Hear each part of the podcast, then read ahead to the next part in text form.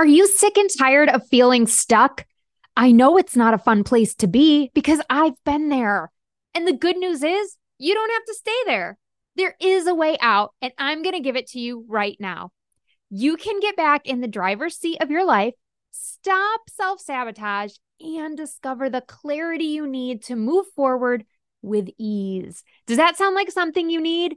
If it does, I want you to run, don't walk, but virtually run over to KarinFreeland.com forward slash six hyphen secrets. That's forward slash six hyphen secrets today and get my six secrets to get unstuck.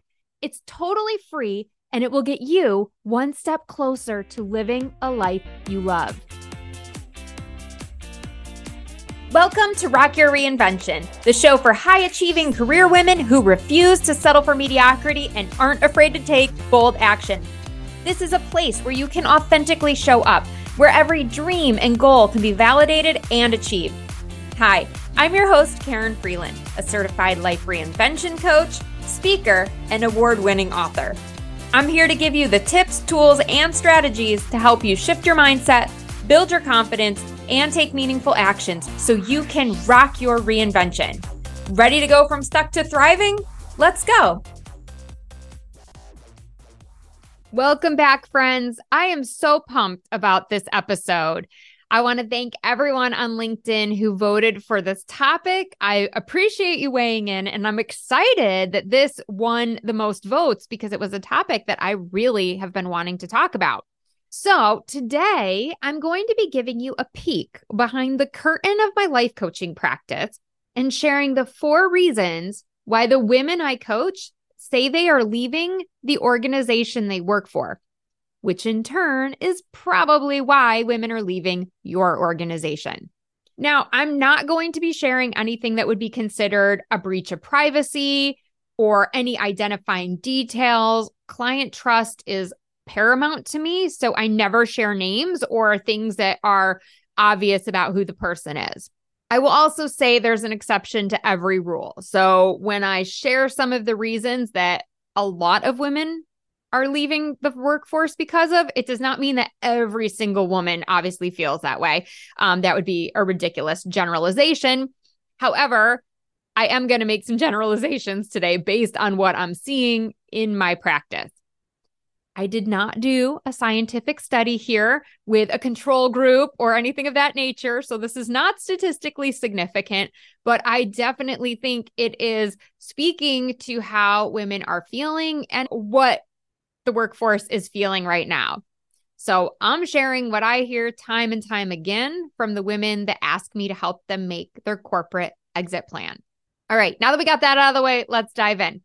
So the first reason that women are leaving your organization is that you are not providing them with meaningful work. Yes, I'm going to say that again. They're bored, they're under underutilized, and they feel defeated. They need more meaningful work. I had a client recently tell me that the leaders she supports don't want her thinking strategically. They just want her to make pretty PowerPoints. Okay, of course, I have to laugh here because anyone who has been following my story or knows me knows how much I hate PowerPoints. I share in my book, Grab Life by the Dreams, that there was no way I was put here on earth to make PowerPoints to justify my existence to others. And yet there's a whole load of women professionals that are seen as the PowerPoint bitch. Sorry, I have no other way to say that right? Well, guess what? We have a lot more to offer than just making PowerPoints. Now, don't get me wrong, there's some people out there who love making PowerPoints, and that's awesome. But for those of us that don't, and that becomes the lion's share of our work, we're bored.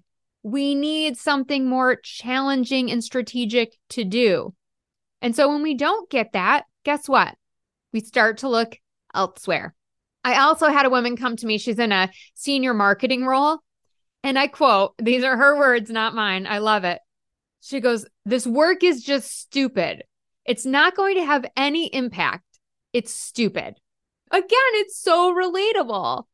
How many of your people feel like they're doing work that is just simply a check the box, but it's not really adding any value, right? We're busy for busy's sake and it's impacting their personal lives, which we'll get to in one of the future reasons that people are leaving. But we've got to be doing work that we think is meaningful and enriching. Speaking of stupid work, I'll use an example from my own corporate career. I was working at an energy company and we had a EV charger product roll out globally. And they were asking us to put together the local marketing plan. And I'm like, oh, I'll stick it in a newsletter and I'll mention it here. But I'm really not going to do much because it doesn't impact my region. Well, I get the call from my boss that's like, Karin, we need email blasts going out and this and that. And I just straight up fought back. I mean, fought, right? I just spoke up. I was direct. I was like, I, I don't think that that's a very good idea. This isn't going to make an impact. I'm not pulling my team off of this. And then I got the very curt words was like, Karin, have you ever heard of a JFDI? And I was like, no, what is that? She's like, just freaking do it. There was no freaking. That was not the word she used. Okay. So a JFDI is like, Karin, this is a check the box. I want to be able to go back to leadership and tell them we did X, Y, and Z. And if you don't do this, you're insubordinate, basically, was the message I got. And I was like, okay, okay, fine. I will do this. Check the box work. And of course, my team was rolling their eyes, but I'm like, look, it's a JFDI, apparently. This is right now I've adopted the the lingo. And we lost 40 subscribers from our email database that day because we sent the email. But hey, we got to tell leadership this is what we did. So again, this is not meaningful work. That's what I'm talking about. And women are just getting sick of it. They're like, I'm underutilized you could pay any, you don't need to pay me this amazing, great salary to sit here and just freaking do whatever it is that you dream up. If you don't want me to think strategically and you don't want me to understand my domain and have some responsibility with it, then why am I here? And we start asking those questions. And that's when we start to look elsewhere. So, next time you have a one on one with your team member, make sure you ask her if she feels her work is meaningful ask if there's anything else she'd like to learn or try. Ask her if there's anything she's being asked to do that doesn't make sense from her vantage point. When you start opening up those conversations, you may find that your team is bored or underutilized or that they have some really great ideas that they're sitting on because they don't feel like they can bring them to fruition. There's got to be some more give and take, and there's got to be that meaningful work. All right. Reason number two that your female employees are leaving you is you're making them come back to the office. And I will just say, thank you. Thank you, corporations, because you are keeping me fully booked. Okay, but for real, a lot of working women, and mind you, this is not just moms, okay? I get this from all kinds of women. They do not want to come back to the office. They do not want their freedom and their flexibility taken away. COVID had a silver lining, right? This was a huge blessing for a lot of women because they suddenly had more life work harmony. They got to go to their kids' baseball games and watch their daughter's field hockey tournament. They got to do some laundry during the day so they weren't up all night in these crazy hours trying to run a household. They got to step away at lunchtime and go make something healthy in their kitchen in lieu of a really long commute, they got to wake up and work out. And now all of this is just going down the drain because somebody decided we got to bring them all back into the office. Well, newsflash, we're not going back. So, COVID taught us life is too short. Tomorrow is not promised. And some things like family are more important than a paycheck and a corner office. And that doesn't mean that we're not dedicated to our work. It just means that work has a place in our life and it's not number one. And it shouldn't be anyone's number one. And by the way, the hybrid thing, not really working either. I have three clients right now in hybrid situations, and two of them are looking to exit corporate altogether, and one is looking for a 100% remote role. So don't just think that, oh, well, I only make them come in two or three times a week. Not good enough. So you might want to think twice before calling everybody back to the office and look if somebody wants to come back, let them give them that option. That's amazing. Some people do need that kind of camaraderie. Some people want to get out of their house, men and women. But by forcing this and making it mandatory, and then, oh, checking the people's badge scans, I mean, come on, are we not adults? I'm so confused. No one wants that kind of oversight in their life. And look, if you're a leader and you're struggling to manage a remote team, that's on you. Get some support. That's a skill that you can develop. I mean, I don't mean to be so direct, but like, don't punish us or make it a, a, problem for us because you don't know how to get people to execute on your vision and tasks without being in the office face to face. And if you've got people who can't get their work done, then they're not the right people for the job. It doesn't mean they're going to be more productive when they come into the office. We've got to think about this differently. But this mandatory pulling people back to the office, it's forcing the hand, and these women are deciding to leave. Number three, the third reason why people are leaving is because there is no room for advancement. Women still aren't seeing the opportunities to grow in their department or in their company overall. Have you seen, and I don't know if anyone has, but I think this is great reading for everyone the 2023 Deloitte Women at Work report. So fascinating. 44% of respondents reported that they experienced harassment and or microaggressions in the workplace over the past year. Think about that. 44%, that's almost half. That's insane. So while your DE&I team that you stood up is a wonderful check the box, it looks really good on your annual report. Well done. It's not translating. You're you're saying, "Hey women, we value you." But in reality, that's not what we're experiencing. We're getting harassed and we're being talked over in meetings and we have these microaggressions that are making us feel like we don't belong. Right? That's that's not that's what we're experiencing. And so perception is reality. I mean, you can say it all you want, but if it doesn't translate into actions and how the organization um, really is and, and then it, it is inclusive, it's irrelevant. It, it has no impact. So guess what? We're sick of your DNI lip service. I mean, how many times have you heard, oh, yes, we really value women? And it's a panel of five male leaders on stage at the company all hands meeting. I believed you the first two years because, you know, we get it. It takes some time to move things around and to shift hiring practices and change the culture. But this has been going on for years and we're now calling BS. And so the women are going elsewhere. We're starting our own companies where we're the CEO and we get paid what we are worth.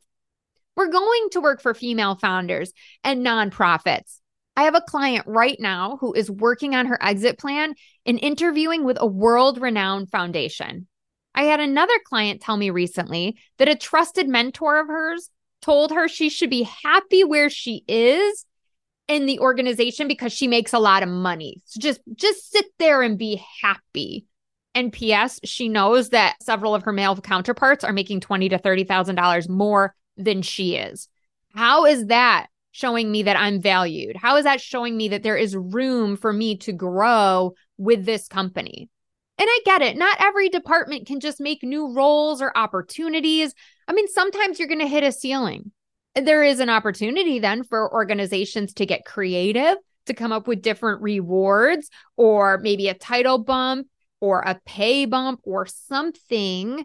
But you've got to ask yourself, how can I continue to motivate my talent and keep them engaged if they are at a ceiling, if there is nowhere for them to go. And in some cases, maybe it's just time for that woman to move on. You know, you might want to have your bench warmed up. So get ready for that. Get them in the bullpen now. Start warming them up because the women are starting to realize hey, this is the boys' club. There's no room for me to advance here. I'm outie. And number four, the fourth reason why people are leaving, especially your female talent, is bad leadership. Yeah, I said it. I mean, I don't know how some people become managers. And uh, well, that goes for both genders because not all bad bosses are are men. oftentimes they are men because there's no we just got done talking about how there's no advancement women aren't making it to the top but it really doesn't matter i i get my fair share of horror stories that are males and my fair share of female bosses it's not right but it sure does make for some interesting stories and i'm going to share a couple of those with you now one of my newer clients told me recently that the new head of their department came in and told her entire team that they're a group of underperformers and he doesn't see why he needs their team. what? Who says that? Maybe his goal was to demotivate and push everyone out so that he doesn't have to fire them. I mean, that's a strategy. That's one way to do it. How on earth do you expect anyone to get behind you and to want to work and want to show up with any level of happiness or enthusiasm when that's your first introduction? Unfortunately, is not my only horror story. Go back to my days in corporate, and I had a senior VP once introduce me to the leadership team. It was my first day coming to the staff meeting as what was supposed to be a peer. And he was like, I don't really know why marketing is going to be reporting into me. I don't really understand marketing, so I can't really help this much, but that's how they want to do it in the other region. So that's what we're going to do here. So I guess Karin's going to be coming to some of these meetings now. All right, Karin, do you want to say anything? D- thanks for welcoming to the me to the team. It's great to be here. I mean, I was mortified. I wanted to well, I wanted to say a lot of things. I wanted to do a lot of things that I didn't do. I just sat there and smiled and was like, you know, try not to cry, try not to feel like shit again. It was just mind blowing that someone would welcome you to the team in that manner. And yet it happens all the time. I'm amazed I didn't speak up, but you know, as women, we are so taught to appease and go along with it don't make waves. You'll be seen as a troublemaker.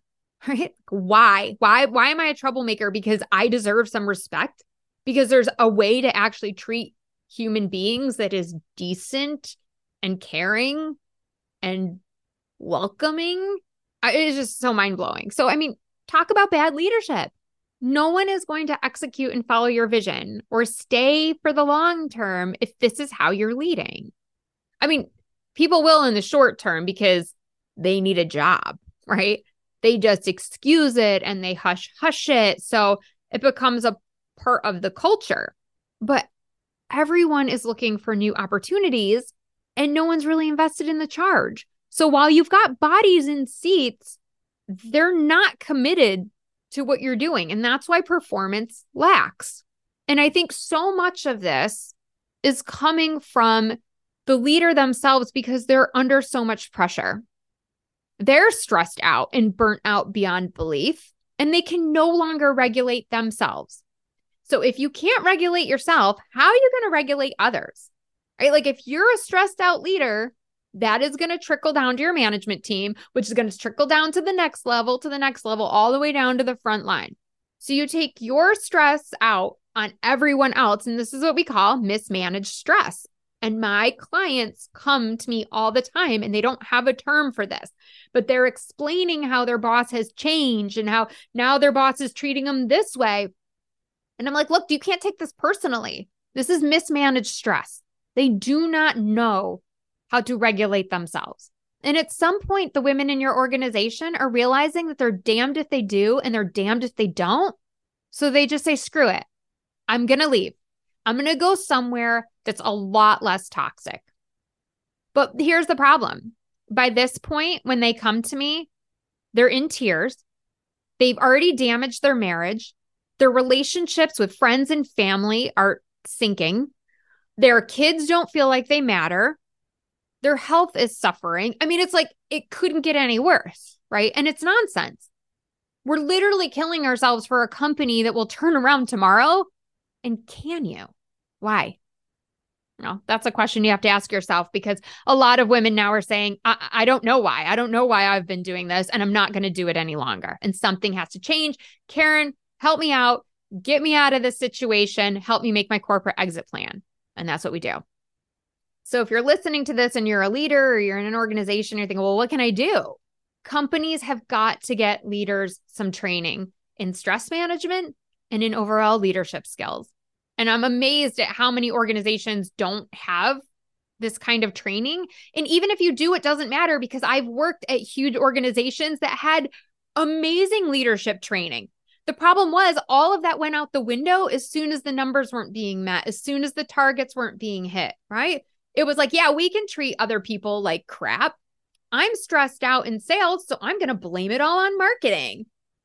That's not how it works, right? Like you you can't have training and then not implement it, right? Then there's no point in having the training other than again, it's a check the box, right? And it's not meaningful.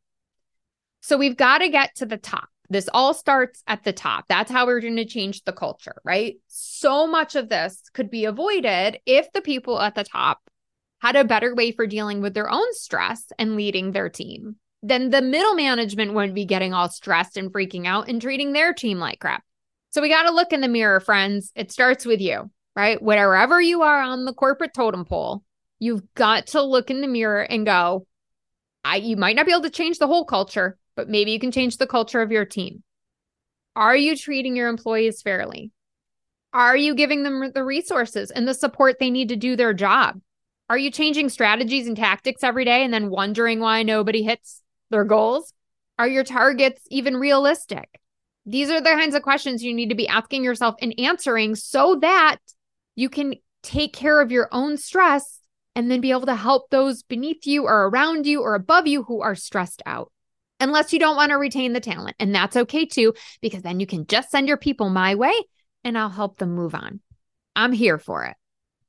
All right. I know this was a little, as one of my clients would say, spicier episode, right? I didn't really hold too much back here, but I think these are the kinds of honest conversations we need to be having because there are a lot of people out there who don't want to get real about why female talent is leaving, right? They want to keep it very surface level. And so I think we got to go beneath the surface a little bit and we got to have some real talk if we want this to change. So, quick recap the four reasons why your female talent is leaving your organization is because one, they don't have meaningful work, and it is your job to make sure that they do. So, help them out. Two, you're making them come back to the office and they don't want to. So don't put this ridiculous, uh, I don't even know what to call it, mandate. Yeah, ridiculous mandate onto your employees. Treat them like adults. Three, there is no room for advancement. So you've got to get creative and figure out a way or help them move on.